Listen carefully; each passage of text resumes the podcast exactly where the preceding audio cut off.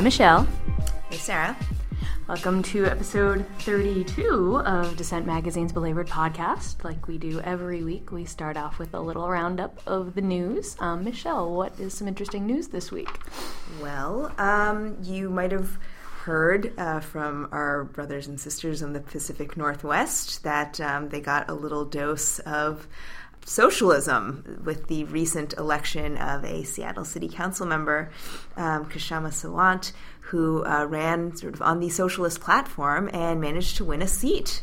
And um, it's being hailed across the country as kind of a, a recognition that, uh, you know, one, not all socialists are evil, and two, they can actually win elections. Yeah. So um, socialism and electability are not uh, mutually exclusive.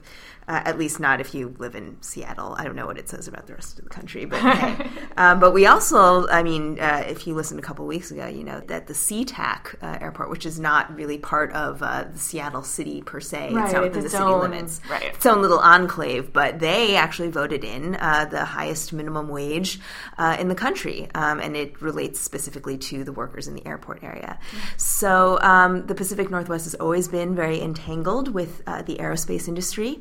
And um, while there was a boost for the airport workers, the uh, Boeing workers who are manufacturing the aircraft that you know go through said uh, airport are actually uh, in a bit of a in a bit of a bind right now because uh, they recently um, rejected a proposal that had essentially been imposed on them by the company that would have allowed Boeing to continue building the uh, triple seven X model aircraft, um, and it would have, you know, promised uh, guaranteed work for several years, um, and it, it, looked like it would have been a good move for job security for Boeing workers and for a manufacturing sector that is struggling to hold on to those middle class manufacturing jobs.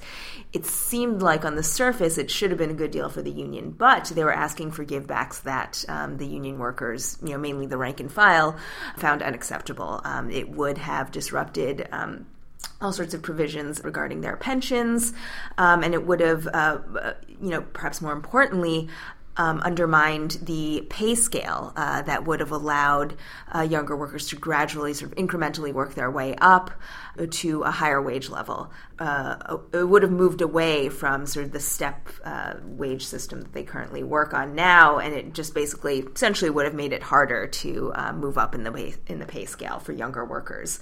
Um, we've seen this, you know, time and again with uh, union contracts, especially in manufacturing plants that, um, you know, that, that have often had pretty strong collective bargaining power.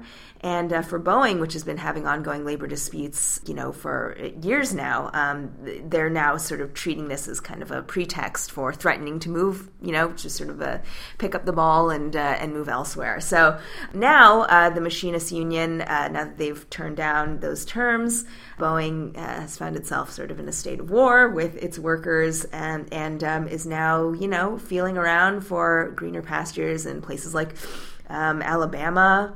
South uh, Carolina. Yeah, those uh, bastions of you know famous uh, you know non non unionized uh, workspaces. So that's where aerospace is heading, and for many, uh, it's it's sort of on a downward spiral from the manufacturing. system that we once had, but for the machinist union, um, they felt like they really needed to hold the line on this one, and they actually got a lot of support from unions um, around the country and um, throughout the region in the Northwest as well. But uh, an interesting uh, wrinkle to this is that uh, Kshama Sawant actually spoke out on behalf of the Boeing workers, and we have a little clip of um, her basically speaking out on behalf of Boeing manufacturing workers and saying that um, what we really should do is to be um, essentially kind of taking over, taking back the factories, uh, taking back the means of production. Socialism. Because she's an elected official, but that's what she's really saying. So in this clip, if you read between the lines, she'll have that subliminal message of class warfare in there, and she actually uh, calls for a, a retooling of the factory to serve the people rather than corporate profits. Let's listen. If Boeing executives insist on relocating the factories out of Washington, that will be destructive not only to the Boeing workers, but to workers everywhere in the state, and indeed the economy of the entire state. And if they insisted on doing this, that would be nothing short of economic terrorism. And if they insist The only response we can have to reject this blackmail is to tell the CEOs if you want to go, you can go. The machines are here, the workers are here. Let us take this entire productive activity into democratic public ownership and retool the machines to produce mass transit.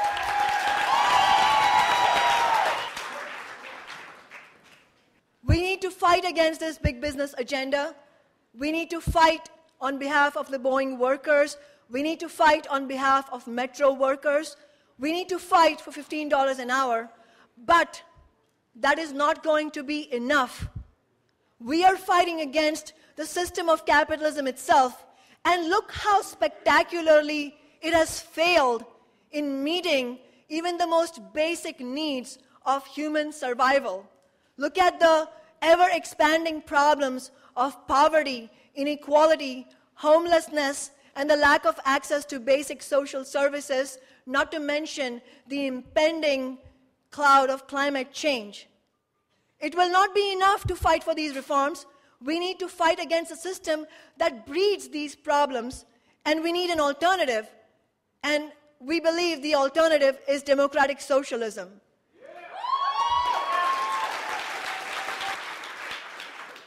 The system, as we have now, the capitalist system, serves the 1% and puts the cl- planet in peril. We need a sustainable, global sustainable system that will deliver a high quality standard of living for everybody on the planet in a sustainable way. And our campaign has shown that it is possible to start building the socialist movement.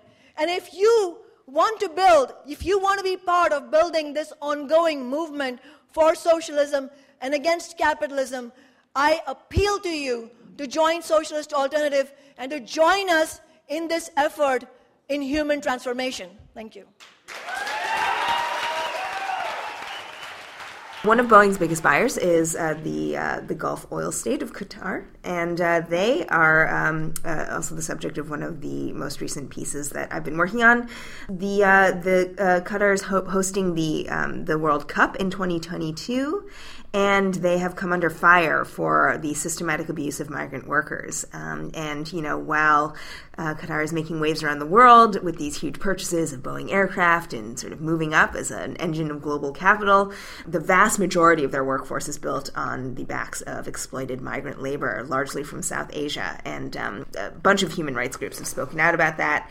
I have a report coming out about this uh, this week, and you should check it out if you want to learn about the kinds of horrific labor conditions that went into the making of the global spectacle that we know as the World Cup. So um, before you you know get all up in your football game, just remember that um, you know uh, some blood, sweat, and tears is poured into that stadium. So. We like ruining your fun here on Belabored. Yeah, in case you haven't noticed. But since you're still listening, we figured you're into that kind of masochistic we, stuff. Well, well, last week after we ruined your fun a whole lot, we asked for people to send us good news, and somebody did. Um, Miranda Nelson, who is works with the Hotel Trades Council here, sent me a story about casino workers who got their wages effectively doubled the New York Times reported on this after a year of wrangling between management and the union. Um, an arbitrator issued a ruling that doubles the average paycheck for 1,300 and some odd union workers who are cashiers, attendants, waiters, bartenders, and security guards who work at Resorts World, which is a slot machine parlor attached to the Aqueduct horse race track. So, aside from the fact that I find slot machine sort of incredibly depressing, we should note, and we may have talked about this before, that casinos just passed in New York State. We are going to have full scale casinos now that are not attached to a racetrack. Um, and this is Governor Cuomo's economic development strategy. And so when you talk about this as, you know, job creation, it's worth noting how much these people had to fight to get these to be good jobs. Before this, they were $10 an hour lousy jobs, which, as we have probably mentioned several times on this podcast, you can't live on in New York. And so. But conveniently, that makes people want to play the slot machines more. right? Exactly. So, right, we are talking about a strategy that is, you know, and it's not a great development strategy. In any case, as a lot of people have noted, it winds up being a de facto regressive tax on the poor. And yeah, and also we should also say, right, that Las Vegas, which is a union town, is a source of once again really good jobs in casinos. They could be a source of great jobs if we have some guarantees from Le Governor that we're going to see wages like the ones that the workers just won in this contract. Well, at least in one casino, um, they are actually making some gains. Yes, exactly. So this was sent to us as good news. This is in fact good news. We will see living wages for about thirteen hundred more New Yorkers, which is excellent. Right, better than winning the lotto. Better than better than your winning the lotto. chances of winning the lotto. Yes, let's say. thank okay. you. um, so there it is. We we took a bit of bad luck when we spun it into some good fortune for you. Jackpot. Um, and uh, finally, we are going back to the minimum wage uh, issue, but it's actually sort of a national story now because we're seeing more and more states and localities coming online, um, bringing up their minimum wages. Um, basically, as a as a remedy to the fact that Congress has absolutely refused to do anything meaningful about um, bringing the minimum wage anywhere close to what is uh, what would be a living wage for people today. So, in D.C., they are getting uh, ready to advance once again a city council initiative to um, install a minimum wage ordinance that would bring it to 1150. Um, uh, you might remember earlier this year there was a uh, minimum wage law that was targeted uh, specifically at Walmart, actually, and other big box retailers that would have mandated a twelve fifty minimum wage.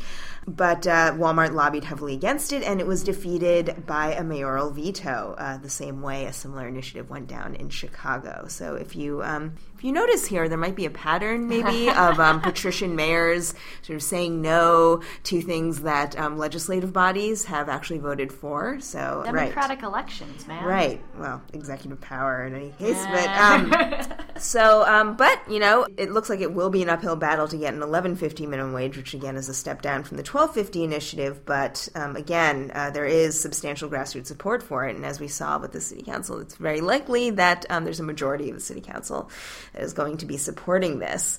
Currently, Washington State has the highest minimum. It's 919.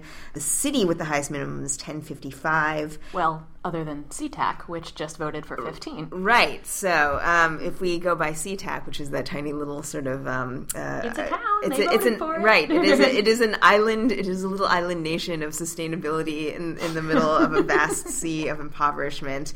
But they they have the fifteen dollar minimum wage. The the so they get a gold star. But um, uh, according to the latest count, I believe it's 21 states in Washington, D.C. that have raised the minimum hourly wage above the rate set by Congress. Uh, New Jersey voters recently joined to raise you, their New minimum Jersey. wage um, incrementally. So uh, we'll see where that goes. Um, again, it's, it really comes down to grassroots groups combining their forces with uh, legislators to push through minimum wage laws, and then it really comes down to the executive to see, you know, he's the one who ends up sort of bottom lining this stuff. Or Uh, she. Or she, right? But I must say that uh, the you know the last three big vetoes have come from uh, from from um, you Dudes. know uh, dudes. Yes.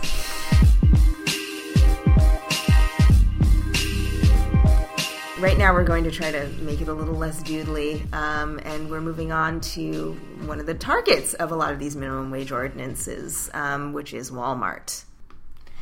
So Walmart had a very bad week in the news. Um, one of the things that was making Walmart's week a little more, less fun, which is it's just too bad for them, really, was the strike of port truck drivers in Los Angeles and Long Beach.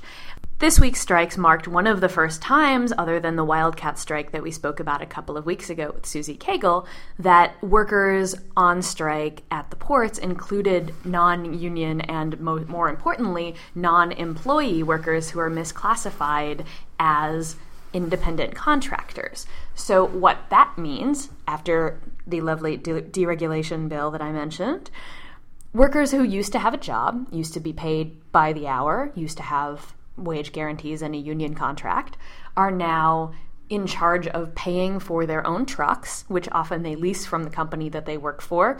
Um, they get deductions from their paycheck for things like fuel, licensing, pretty much everything.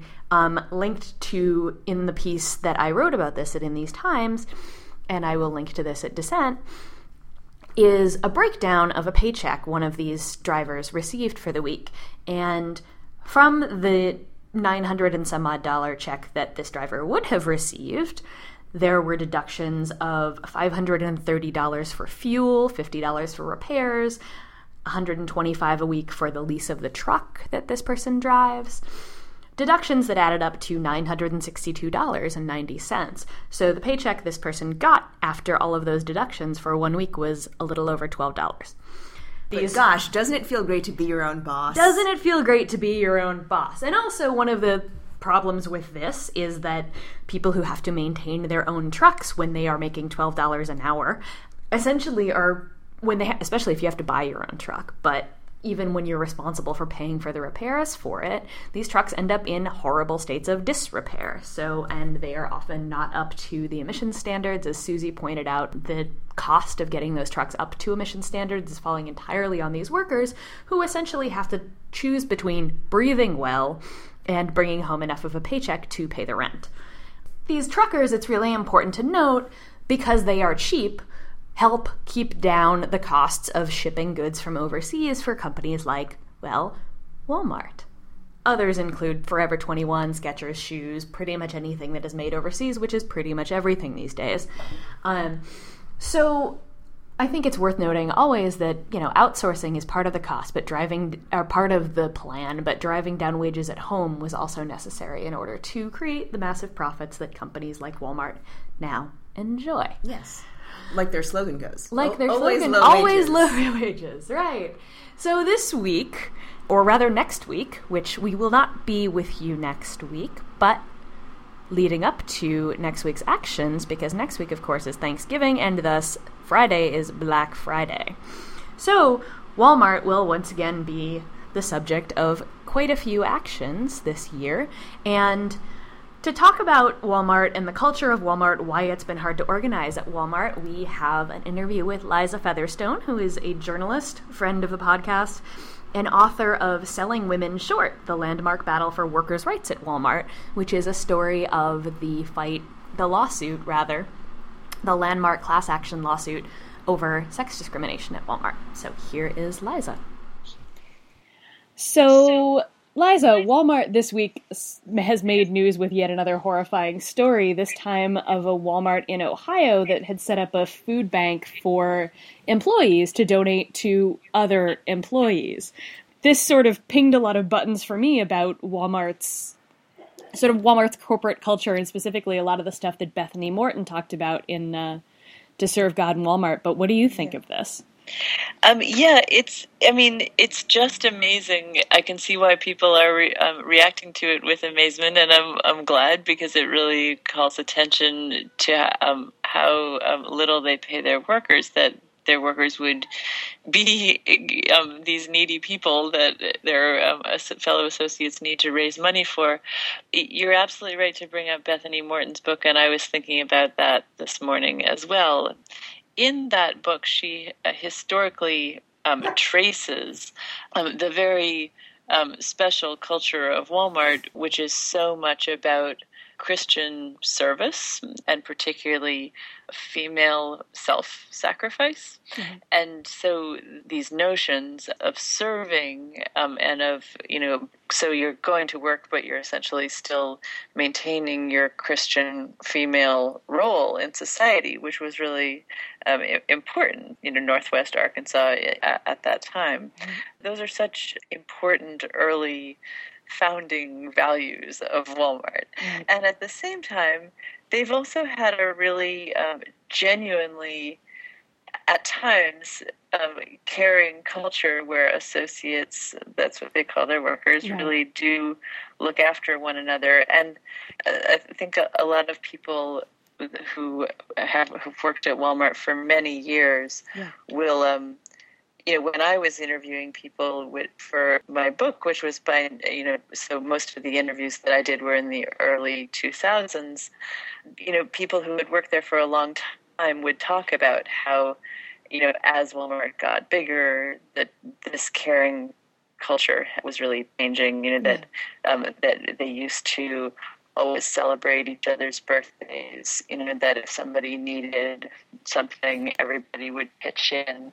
You know, so that there was kind of this community that helped to um, insulate the employees from the um, low wage regime right. they were living under. Yeah. Um, and um, and similarly, this idea of service and sort of being um, a good Christian woman and dedicating yourself to um, you know serving customers and serving the company also helped people to feel good right. about this low wage regime they were living under you know and like that you know it's it's okay because you know I'm like being a good person um, in the ways that I understand that you, so I mean I, I think that you can you can see the food drive in that light. I mean, as you know, this is part of a tradition that Walmart employees have always had right. of of coming together and looking after each other, um, you know, and and, and sort of um, insulating each other to some degree from the rather brutal regime of work and low pay that they're living under. Yeah. And of course, that's part of what made it really hard for unions to organize at Walmart, too, right? Yeah. Yeah, precisely, because there is a Walmart culture. And, well, that's really frayed. I mean, as the as the company um, just became, um, you know, increasingly um, unsubtle about extracting all the possible value out of their employees that um, that they could, and you know, getting more um, more brutal and and less personal about it. But there always, yeah, there always has been this Walmart culture that people um, enjoy being a part of. I mean, when I went to the Walmart annual meeting. Right. You know, that's the annual shareholders meeting, and um, and employees go like in very large numbers. Yeah. They're bussed in, um, and they uh, you know they, they they they do the Walmart cheer, and they um, you know it's um, very ritualistic, and you know it's. Um, really fun. Like people really enjoy being part of it, and Yeah. and I was I was standing there, kind of not participating in the Right. cheer. I mean, it's kind of like being at church where everyone does this thing, and you're kind of like, oh, is anyone going to notice I'm not doing it? Uh-huh. Um, and um, so I'm kind of standing there not doing the cheer, and this woman looked at me um, really kindly and smiled and was like, I used to feel embarrassed about it too. You know, and, Yeah. and it was so. You know, it was so sweet. You know that I mean, it was it's it was such a um, it was like like like you'll be part of us eventually Yeah. you know because we we are this community and we really do accept everybody you know i mean Yeah. so the walmart culture i i is very I mean, it's ingenious in that way that it does rope you in. It feels kind of warm and familial, and I think that does is part of what makes organizing Walmart hard. Is that there are a lot of people who feel pretty connected to it and feel pretty um, invested in it, and um, and and feel like you know the it is something that nourishes them and takes care of them to some extent. Yeah. Of course, it's also hard to organize Walmart because people are terrified Right. because the company will um, fire you and um, and retaliate and you know make your life miserable. Yeah. You know, so I mean, there's like there's a hard coercion as well as a soft coercion. I don't Yeah. want to uh, overestimate the warm fuzzy dimension of it. Right. Yeah. And of course, I mean, your book was about the women who first sort of stood up to this culture and pushed forward against Walmart's sex discrimination, right? Yes. Yeah, exactly. And, you know, even doing that, which is not even organizing, Right. Took so much courage for these women. You know, I mean, you know, these these people now who are going on strike and you know organizing each other um, to stand up for their um, freedom of association rights. I mean, that's very radical for most people. I mean, to stand up to something that the company is so explicitly opposed to. Right. But even just demanding that the company follow the law and treat women like human beings. Right. I mean, it was a huge, um, a huge step because most people, for um, a lot of reasons. They they felt connected to the Walmart culture. They had wanted to believe in it, and they felt scared because they had also seen what happened to um, people who did speak out um, against ill treatment in the workplace. So they were they were very courageous, and they really got the sex discrimination issue on the radar of the public and and of the company, um, even though ultimately the case was thrown out by the right wing Supreme Court. Yeah, Yeah, I mean, when I think about this, it, it feels like an abusive relationship. You know, it's like there's yes. this like we love you and we support you and we whatever, but if you do something we don't like, you're out on your ass, or we're going to just do, yeah, we're going to take some sort of revenge on you. It's very manipulative in that way, isn't it? It is. That's exact. In fact, that's exactly what um, Edith Arana, one of the plaintiffs in the Dukes versus Walmart suit, yeah. um, said to me, um, she she said Walmart is like a bad boyfriend. Yeah. You know, and you know they tell you exactly what you want to hear, yeah. and that's how you get caught up, and you just keep coming back. And it's really true. I think I think about that a lot because I think the the company um, has had a hold on its employees that is emotional as well as material. Yeah. Yeah, it's really different when talking about Walmart from talking about even, you know, the fast food organizing, which has taken a similar I mean, the strategy has been similar, but like in a lot of ways it seems a lot easier for people who work in McDonald's to say, screw this boss, screw this job, yeah. I'm going on strike, than it does for a lot of Walmart workers. Yeah. I mean, I, th- I think um, while there certainly are a lot of Walmart workers who haven't been working there very long, right? And and I think that certainly um, has got to help with some of the organizing that's going on. And you know, the company um, has there have been leaked memos saying that they wish to um, increase their turnover, right? Because these long-term employees are more expensive than they're worth. Right. So um, in some ways, actually, if they've been successful in that, which I don't know, yeah. um, that actually could help the organizing because historically Walmart has had high turnover, but right. has also had a quite a few employees who have worked there for a very long time mm-hmm. because WalMarts are often located in places where there is not a lot of economic opportunity, right. perhaps especially for women. And so, um, you know, it's it's definitely been a place where there have always been a fair number of people yeah. um, who who will have been there for the long for a long a long time. And yeah, you can't. Um, it's I, I don't think that um, McDonald's workers have the same emotional investment. I think when people get to the level of management and maybe feel that the company has invested something in them, yeah. you know, I mean, then you know maybe maybe a little bit, but Walmart has always really talked the talk at the associate level right. of we real the, of the the hourly associate level yeah. of we really care about you we promote from within you can have a career with this company mm-hmm. and and these promises of of mobility are not true i mean most people will not um, advance from the position of hourly workers and right. you know we know from uh, years of data that if they're women, they have a particularly low chance of right. doing that. Yeah. Um, but the rhetoric of of opportunity was always um, was was always very powerful and to, to a lot of people convincing. Yeah. Yeah, so we are gearing up for Black Friday again next week, and uh, I actually ran into you last year on Black Friday outside yes, of a Walmart. that was fun. there was a big party outside of that Walmart. We were in Paramus, yeah, New Jersey. Yep, in New Jersey, and there was a brass band, and there was all sorts of stuff.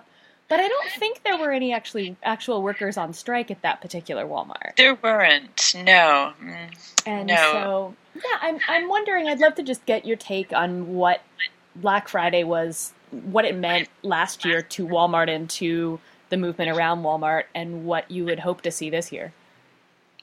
Well, I think that last year it it, it definitely showed that workers at Walmart um, could come together and walk off the job. You know, they weren't doing that at the location that we went to, but they did in many other places, and that they they could do it, and that they could they could do it without getting fired you know i mean that that the company would um, would realize that there was some strength in numbers and that it would make trouble by retaliating against them. And um, and so I think I think what the main thing that they accomplished last year was showing that they had some strength by coming together.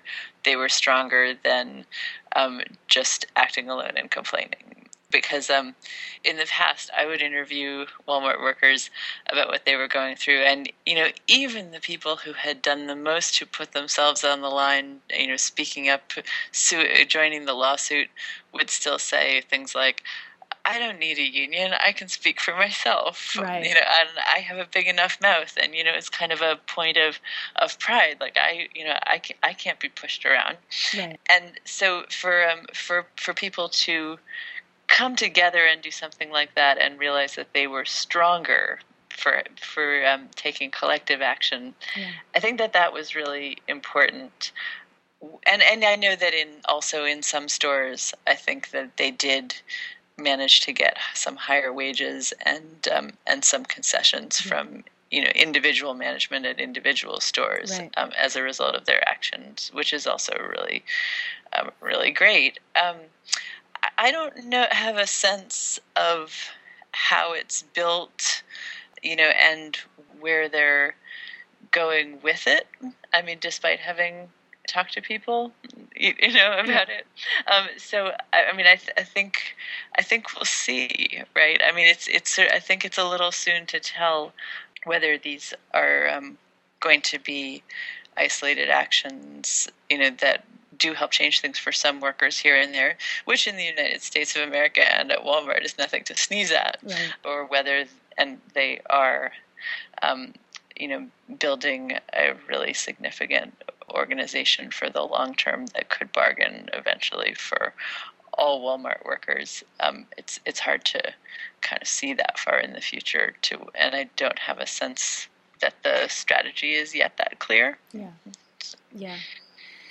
Yeah, I mean, one of the things I think we learned last year, right, was that there's an appetite for organizing at Walmart that in some cases exceeds the appetite for the workers to be organizing at Walmart, right? That we saw Right. people showing up at Walmarts in New Jersey where no workers were going on strike, but people were outside saying, if you want to come out, we're here.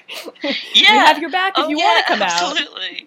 And and I think that um, I mean, my impression is that the I mean the the workers who are organizing, I mean, it's just thrilling for them to see all the public support because they didn't. Um, they um, usually don't really know the extent of public concern about their conditions until they do something like that. Right.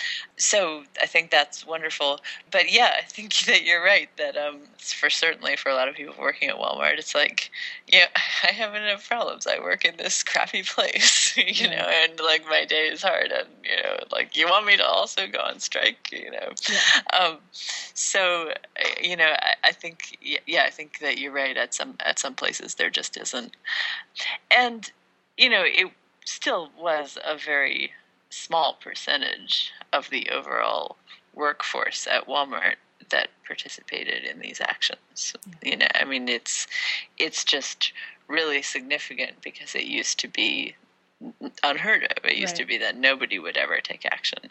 I mean, I would say in the early 2000s, I probably knew just about every Walmart associate who had seriously tried to organize a union in their workplace. Yeah. And I, I mean, off the top of my head, I think it was less than ten.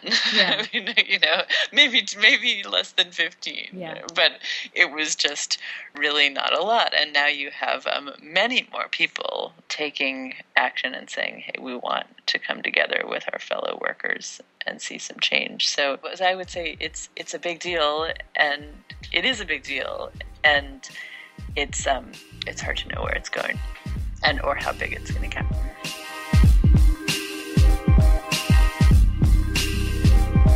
And that was Liza Featherstone, friend of the podcast, uh, fellow labor journalist, and uh, fellow New Yorker, I guess. And uh, I thought what you were saying uh, before about the new directions of the movement was interesting because it kind of leads into what we should expect this Black Friday. Yes. Um, last year, it was pretty groundbreaking because it was the first time we ever Yeah. saw coordinated strike actions like that. And, you know, it leaves open the question if this year is indeed a repeat, while that was very dramatic, you know, there was that question of what is the end game, right? Um, and we see that they have orchestrated a pretty tight campaign that's actually surprisingly well coordinated using social media and using all these new tools at their disposal to bring together a pretty um, atomized, uh, you know, structurally diffuse um, workforce. Um, but then the question is, as they're building this critical mass, what can they do with that? Right. It's still a tiny sliver of the overall Walmart workforce. Yeah. So then, you know, Yeah. where do they go? Yeah, and I mean, last year was, I think, 400 or so workers that went on strike, and we have not seen anywhere near that number of Walmart workers go on strike since. So it'll be interesting to see what happens this year. I don't think that they've promised a number or even really given a number of strikers. But one of the things that I, I find interesting is they've got a website called associatevoices.com where you can actually, and I'll put a link to that at Dissent as well, where you can actually look on this website and see where associates who Walmart employees have requested that people come hold an action at their store. So I think that this is a really interesting point that hasn't been brought up a whole lot that like this campaign has been has been good at using social media and the web to get out their story and to reach associates in a way where they don't you know they don't necessarily have the old model of union organizing where you have a flesh and blood organizer going into every store because that's just impossible. Nobody has that kind of money except well Walmart. So things like this represent a way for again for associates to actually say hi we would like our community to come stand by us and for the community to go forth and do that as you know liza and i were talking about the way that last year we saw sort of more community people than strikers at the walmart that we were at in new jersey Right. Yeah And we don't, I mean, in terms of who browses this website, I guess I would raise the question of, you know, are we just going to have like a whole bunch of random people crashing uh, Walmart events, which would be cool just to get a critical mass there. But then what comes after that, right? Will those people continue to participate in this movement and how will they Yeah. participate? And so all sorts of interesting questions opened up. Um, I think the use of social media is vital and um, really needs to be explored more as an organizing model. Um, on the other hand, it does raise questions again about this so-called digital divide. Who has access, you know, to these Right. tools, right? And while Walmart, you know, is the only one, they have a monopoly on access to these workers. They are also, I mean, they have a history of, of developing an entire strategy of reaching workers in Yeah. what we might call a corporate grassroots kind of way, right? I mean, Liza was talking heavily about this. There's paternalism. There's almost a quasi-religious sort of Yeah. cult-like element built Yeah. into the culture of the company right does the labor movement have any kind of analog to that? Does the labor movement have any kind of answer to that in terms of building solidarity? You know, you know i'm going to talk about that in a little bit with my arg but yes, on a related, possibly note, I, I mentioned earlier that Walmart had a very bad news week. A couple of other things that were involved in that very bad news week were um, a report from our friends at Demos, um, specifically Amy Traub and Kat Ruetschlin, who are researchers at Demos who have done work on Walmart, on low wage work, on all of these issues for years. And they found that Walmart could raise its wages to $14.89 an hour. That's almost enough to even meet SeaTac's high standards. Simply by not buying back its own stock, which basically goes to inflate the wallets of the Walton family and others. I find that stuff sort of interesting, fascinating, and we don't have time this week to parse how that actually works, Right. but maybe we will in the future. or why it even makes sense Right. for a company to buy its own stock. The same way, why does it make sense for someone to be a worker without being an employee? Like Yes. what? Yeah, a lot of Yes. things about corporate America. Yeah, don't think too hard about them. don't just accept don't. it. but yeah, and that there, there's news that workers who were fired after striking earlier this year are traveling to Bentonville to go to the Walmart home office to demand to be reinstated after their firing.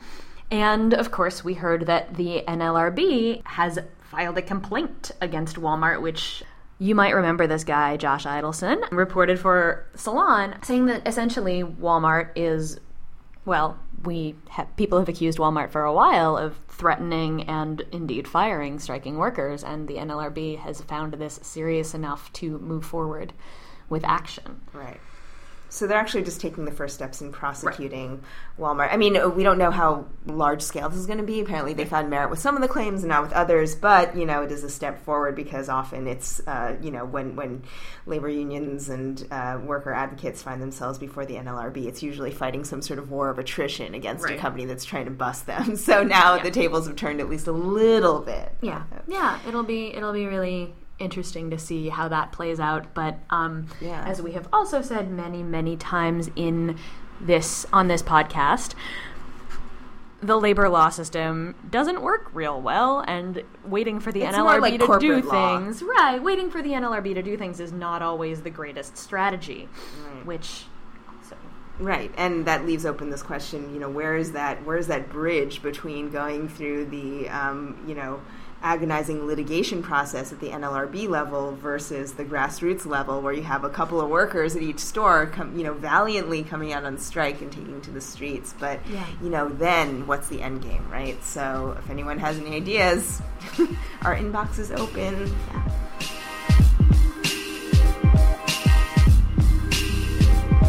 So, related to all of these, as I just said, I, I the uh, the piece that I chose for ARG, I wish I'd written that this week.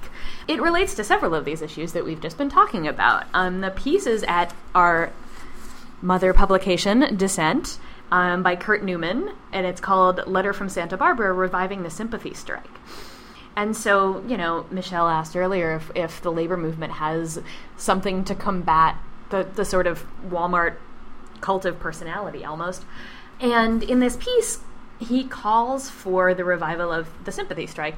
He writes about the UAW local that he is a member of in California going on strike along with the California Nurses Association and the University of California's Skilled Crafts Unit in support of AFSCME Local 3299, which represents workers in the University of California system.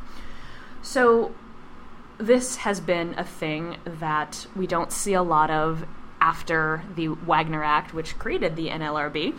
There are actually laws against it. He notes in Right, this it's piece, essentially kind of illegal. Right, in many right. He notes that in this piece that they are able to get away with it essentially because of a loophole in their contract.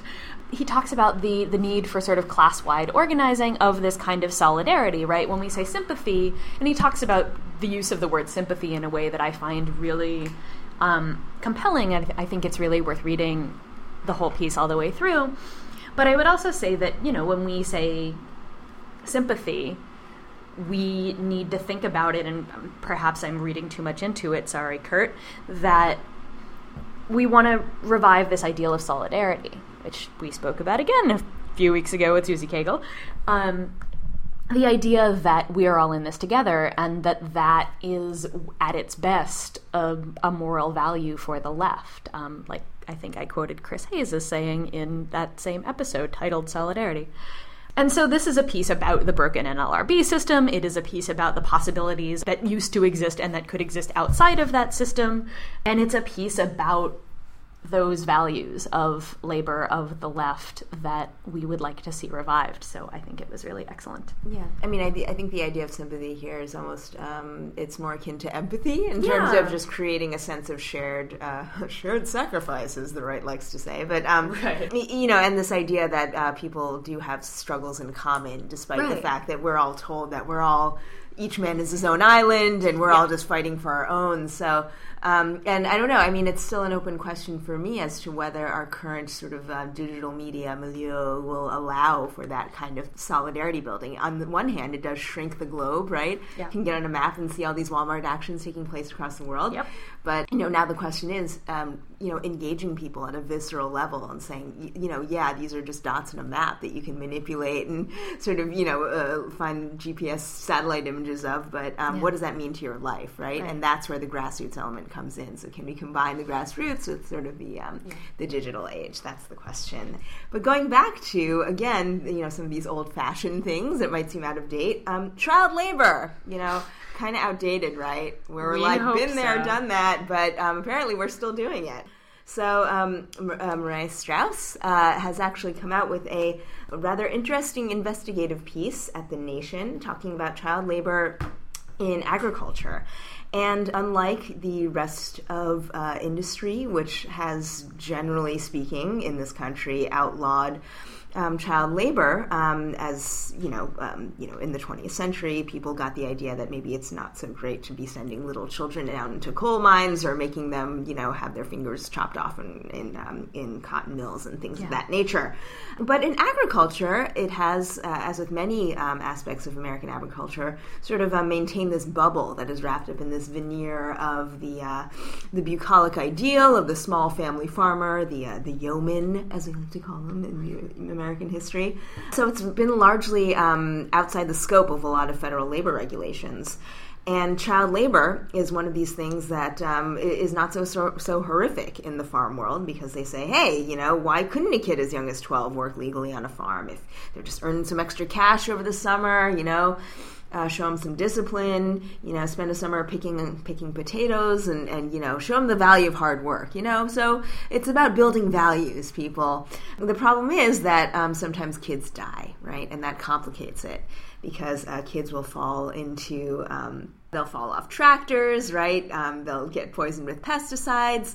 Um, sadly, the bucolic ideal of the yeoman farmer is no longer really applicable to modern day industrial agriculture. Even on so called family farms, they employ a lot of dangerous equipment. And the, um, the labor standards governing child labor have gone virtually, you know, unrevised uh, for many, many years. Um, the hazards list for um, uh, young farm workers uh, under federal law hasn't been updated since 1970, uh, according to Strauss's report. So um, you should take a closer look at that. She does a great job of um, elucidating some of the personal stories of the families that have had tragedy befall them. So she actually profiles the family of a boy who uh, was, you know, uh, trying to sort of um, uh, try his hand at farm work and, uh, you know, uh, work on a tractor and kind of uh, learn the ropes that way. And he died a horrible, horrific death. And his family has been searching for accountability ever since. But she also looks at another dark side of the child labor debate, which is that you know these aren't kids growing up in rural America learning how to be you know hardworking adults.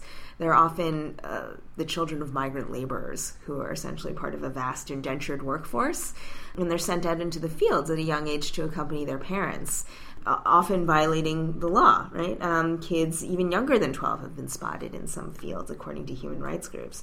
And a lot of these abuses take place um, in, virtually unregulated work environments. And so um, the next time you hear someone talking about, you know, why child labor laws shouldn't be applied to farms because it teaches people good old American values, um, you know, think about how that squares the reality that uh, many, many migrant farm worker children face when they're out there um, toiling away in the hot sun, picking our blueberries um, and breathing in, um, you know, hazardous chemicals all day. Not an ideal childhood by any means.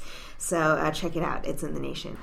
We're going to take next week off. We are going to take next week off. Because we'll um, be waging class war. Because we will be out on Black Friday talking to hopefully some striking workers.